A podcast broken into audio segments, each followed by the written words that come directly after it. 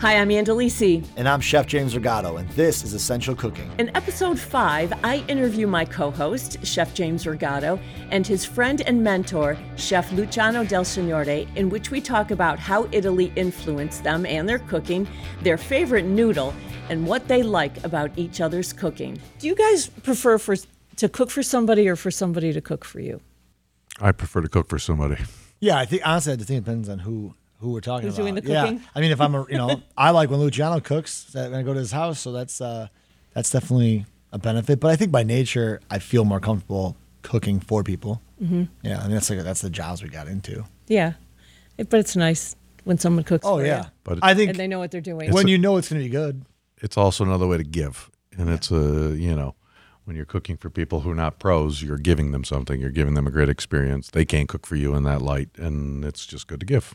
Yeah, but I also know Luch, and I'll tell you, like, if somebody's making food, like, especially with, you know, I think as you get older, like, you're much more health conscious. So if you see something like heavy mayonnaise or heavy fry, like, you know, that'll make him, you know, he'll, he'll like, you know, fake an illness and leave the party. You know, like, Hundred percent. he can't eat, he can't eat crazy, unhealthy globs of food. So Right. that's usually why he's cooking is also because, like, too much butter, too much fat, like, you know, he's really sensitive about that stuff. Has your cooking changed as you have changed and gotten older and you, you have more experience? Has your approach to cooking changed? Yeah, hundred percent. I think uh, you know we pay more attention to food and um, farming and where our food is coming from. I think you know I started 39 years ago, and there wasn't a whole lot of choices out there. I mean, we dealt with big box grocers, and that's all we had. If you didn't have Sysco, you had GFS, or you had you know these big names, and then of course we had our produce companies downtown. But there was, I mean, there was no such thing as organic, non-GMO. I mean, we didn't even have those words or terms, and uh, so yeah, I mean, through all these years, it's just gotten better and better, and hopefully we'll continue to catch up with the rest of the world. I think in in keeping our food cleaner because I think America is really behind the eight ball when it comes to clean food on this planet. Wouldn't you say too that more trips to Italy once you became a chef? Because obviously, as a kid, you'd go there and just have a good time and see culture and influence your family. But I think as you got older, I'd imagine that the you know the forty year old Luciano in Italy is paying attention to things differently than the, than the fifteen year old. No question. So as you come home and you're running Italian restaurants, you're like, it's not so much an Italian American restaurant. Like maybe some of your items were pizzeria. You know, when you were a young kid, your dad's pizzeria. And Yeah. Fonte d'Amore had definitely some, you know, some red sauce kind of vibes. But I think as you as you got older, and what I've seen happen at Bacco is that like the more true, clean Italian cooking is more at the forefront. Absolutely. I think that, uh, you know, especially like you said, when I was a, um, you know, in my chefing career and already off and running, and then when you go to Italy and you would taste tomatoes coming off the vine or zucchini flowers that just had these amazing aromas and they eat only what's in season there you bring that home you know that's where i learned that seasonal cooking is like you know you don't buy asparagus all year round you get asparagus in the spring and you eat artichokes in the spring you don't buy artichokes in in October just because they're available and maybe they grow in Chile in October. And uh, you know, and they're more like hothouse asparagus or uh, and uh, artichokes. So that's you know, I learned a lot traveling to Italy with seasonal food. What about when you went to Italy for the first time? What struck you about the way food is prepared and the way food is sourced? And it's a whole different deal than here, of course, but what struck you about it the most? I think the blessing of that trip uh, was that we had it filmed. You know, so the dinner in Abruzzo film is is I can actually like reference my experience. I could watch it and to play out in real time. So that's that's pretty cool to actually go back and watch it. But the the cooking skill and the dining etiquette and the knowledge of the population is really what I find would be most most impressive.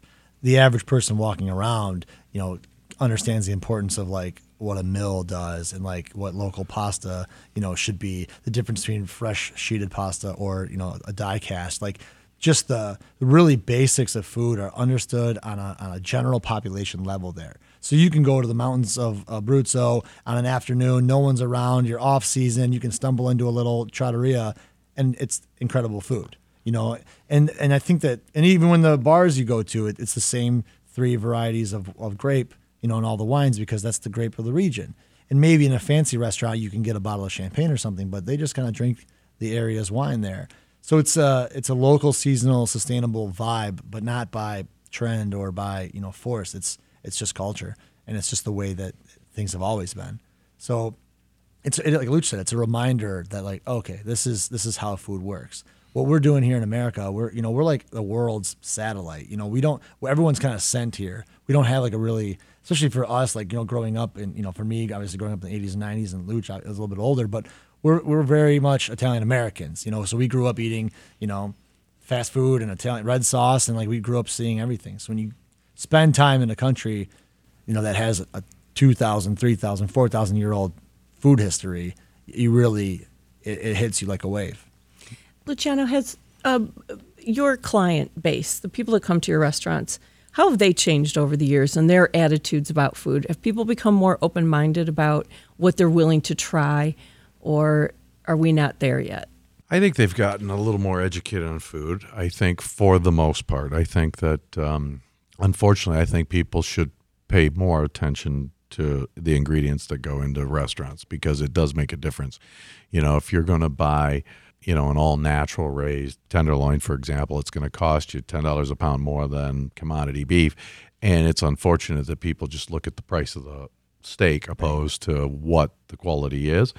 I don't think people pay attention don't treat their bodies as the tombs that they are. Like this is your one body God has given you. This is you need to care for, you know, and what goes in matters as much as they should.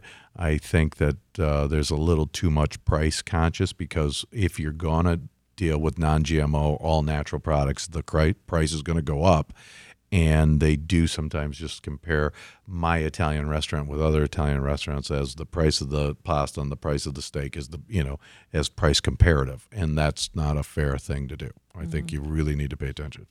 And your approach to cooking, James, is is your restaurant, the model of your restaurant is different. Um, when you were getting ready to do Mabel Gray, were you convinced that a changing menu, a constantly a, a, menu that people like. I've gone to Mabel Gray a number of times. The menu's never been the same, unless I went twice in a week. Yeah. Um, were you ever concerned that this was going to be difficult for people to accept? Like, I can't go online every. You know, you can go online and find the menu, but I can't see what's going to be there in two weeks. Yeah. I think you know, I did a big road trip before we opened the restaurant, and I, I, did about 77 restaurants in about 28 days with Sam and I. We drove around the country because I wanted to make sure that what I was doing was like nationally relevant, and you know, I, I guess I make sure I was ready for it. I wanted to see what other restaurants were doing that were similar minded, and because I was I was most concerned with like how could I keep up. I think I had enough creativity, but like that's a very aggressive pace for a chef in a restaurant with the staff so the public, I, I made the restaurant small enough to where I thought that like, okay, if we are, you know, if we do 60 covers a night, I could sustain. So sustainability was kind of the focus. Mabel Gray was a blessing because it was, you know, successful and people came and really enjoyed it. So I think that it was busier than I expected, but I had to do it for me. I mean, I worked in a lot of restaurants and, you know, Luch, I mean, he can vouch. He went on his own at 37 and opened up his own restaurant with his own menu. But when you work under someone else's menu and recipes for so long, you start to feel stifled and it's it takes more effort to be creative and you have to do it. It's like you got to push you know and i think that you, see a lot of that. There's a lot of cooks out there that want to break through and don't know how or can't or you know can't afford to. And this was kind of my you know i kind of had to do mabel gray. It was like i just needed to get this out of my system. I needed to do a restaurant that had no rules and and and no written menu. So i don't know. I think that i was mostly concerned with my pace and could i keep it up?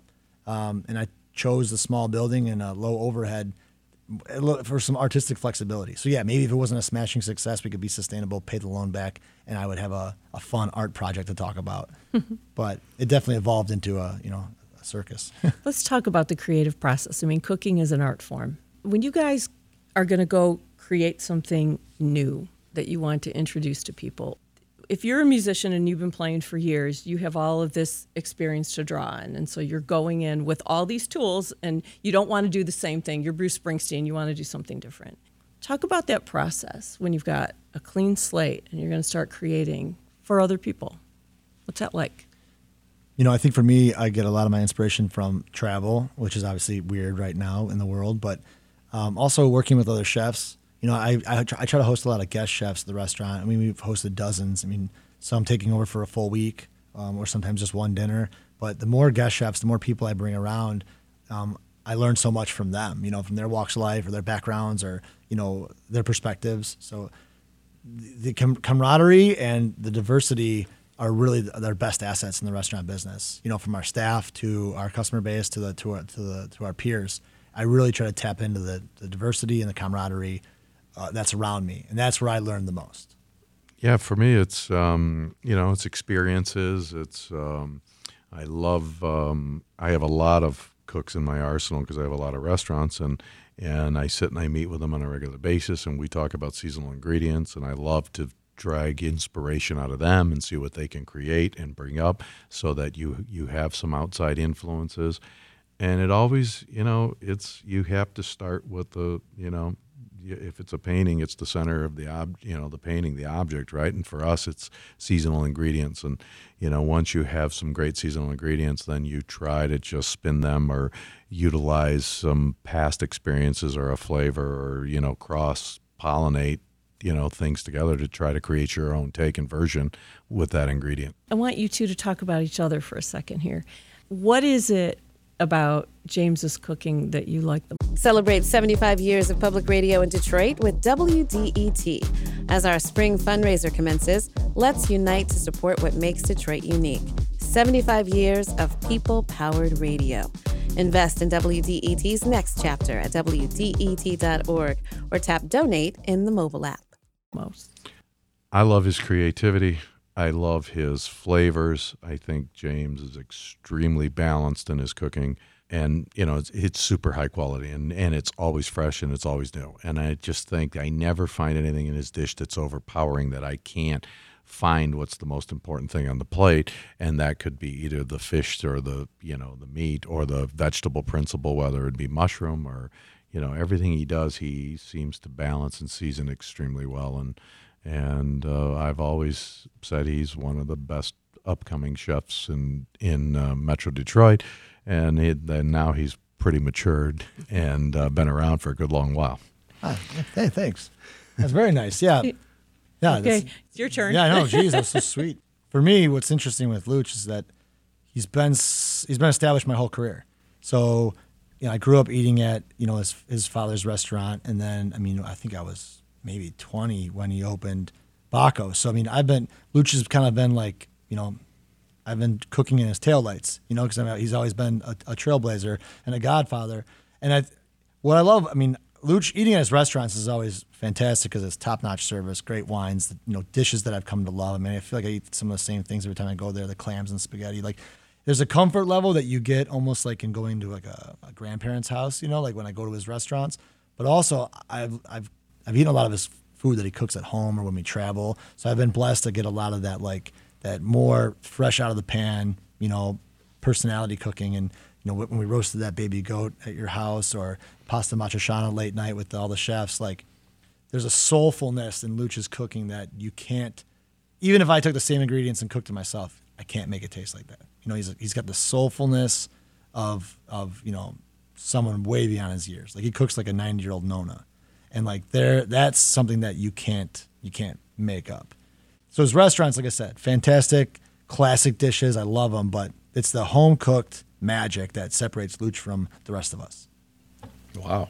How about that? You guys look very surprised by each other.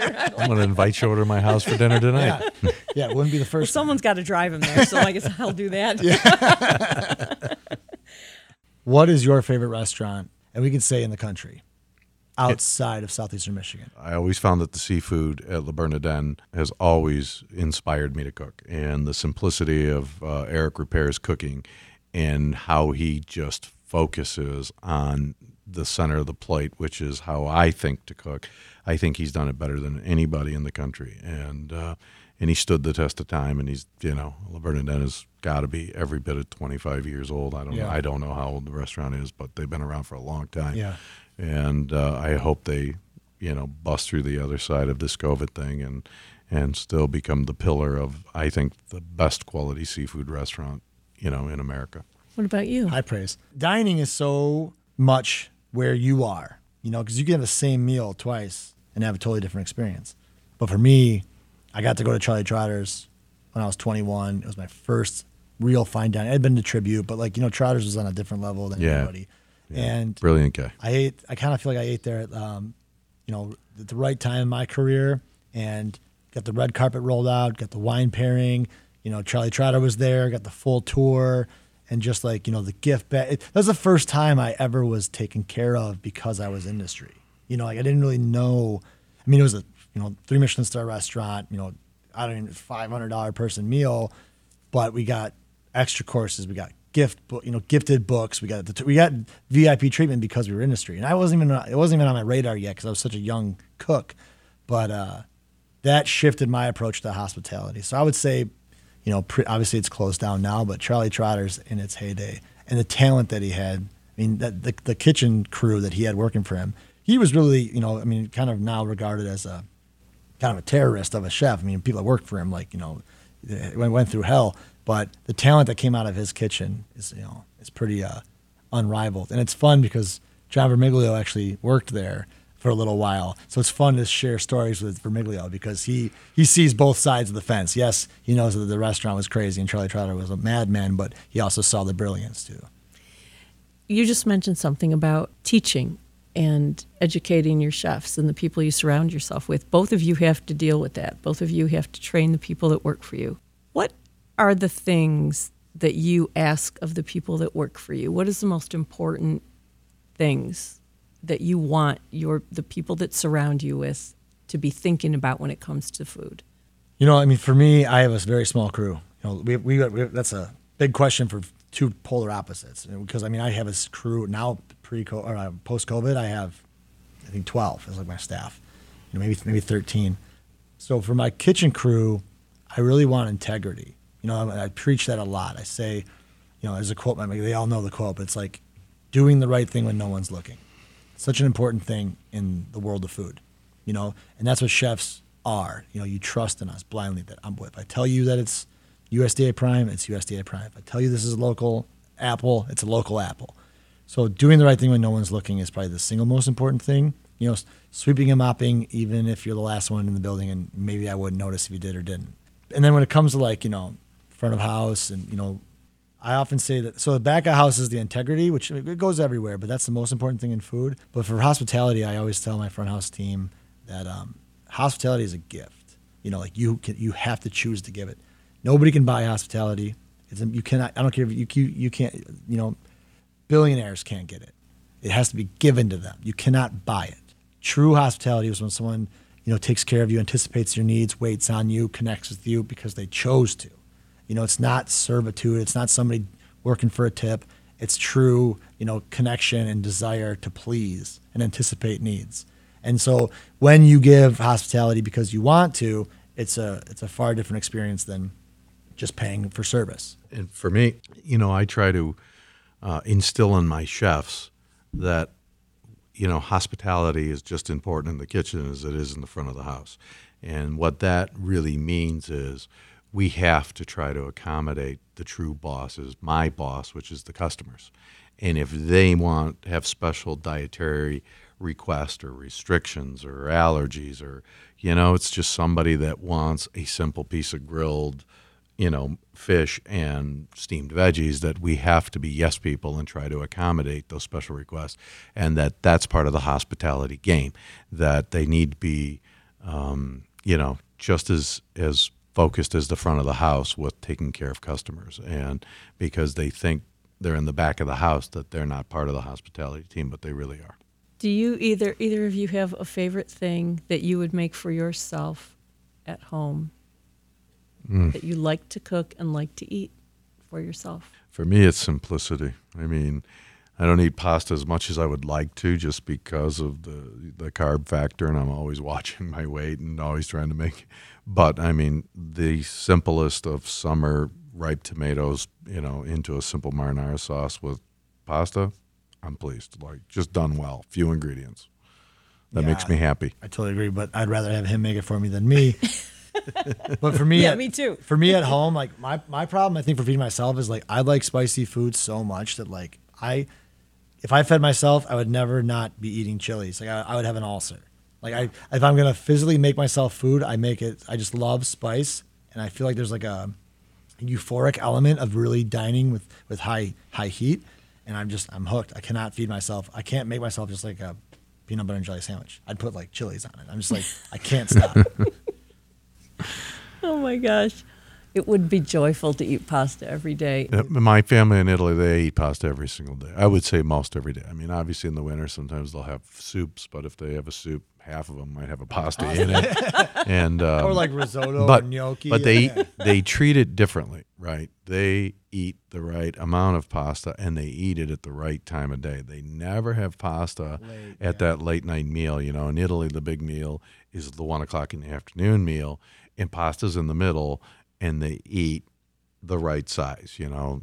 50 grams of pasta and and then they and yeah go for a walk, but then they yeah. yeah they're gonna walk it off and they eat it every day Yeah. um, you know, we have treated in America, people treat pasta as their main meal. You know, they get it as the dish. You know, they'll have a salad or an appetizer and they want to just eat this.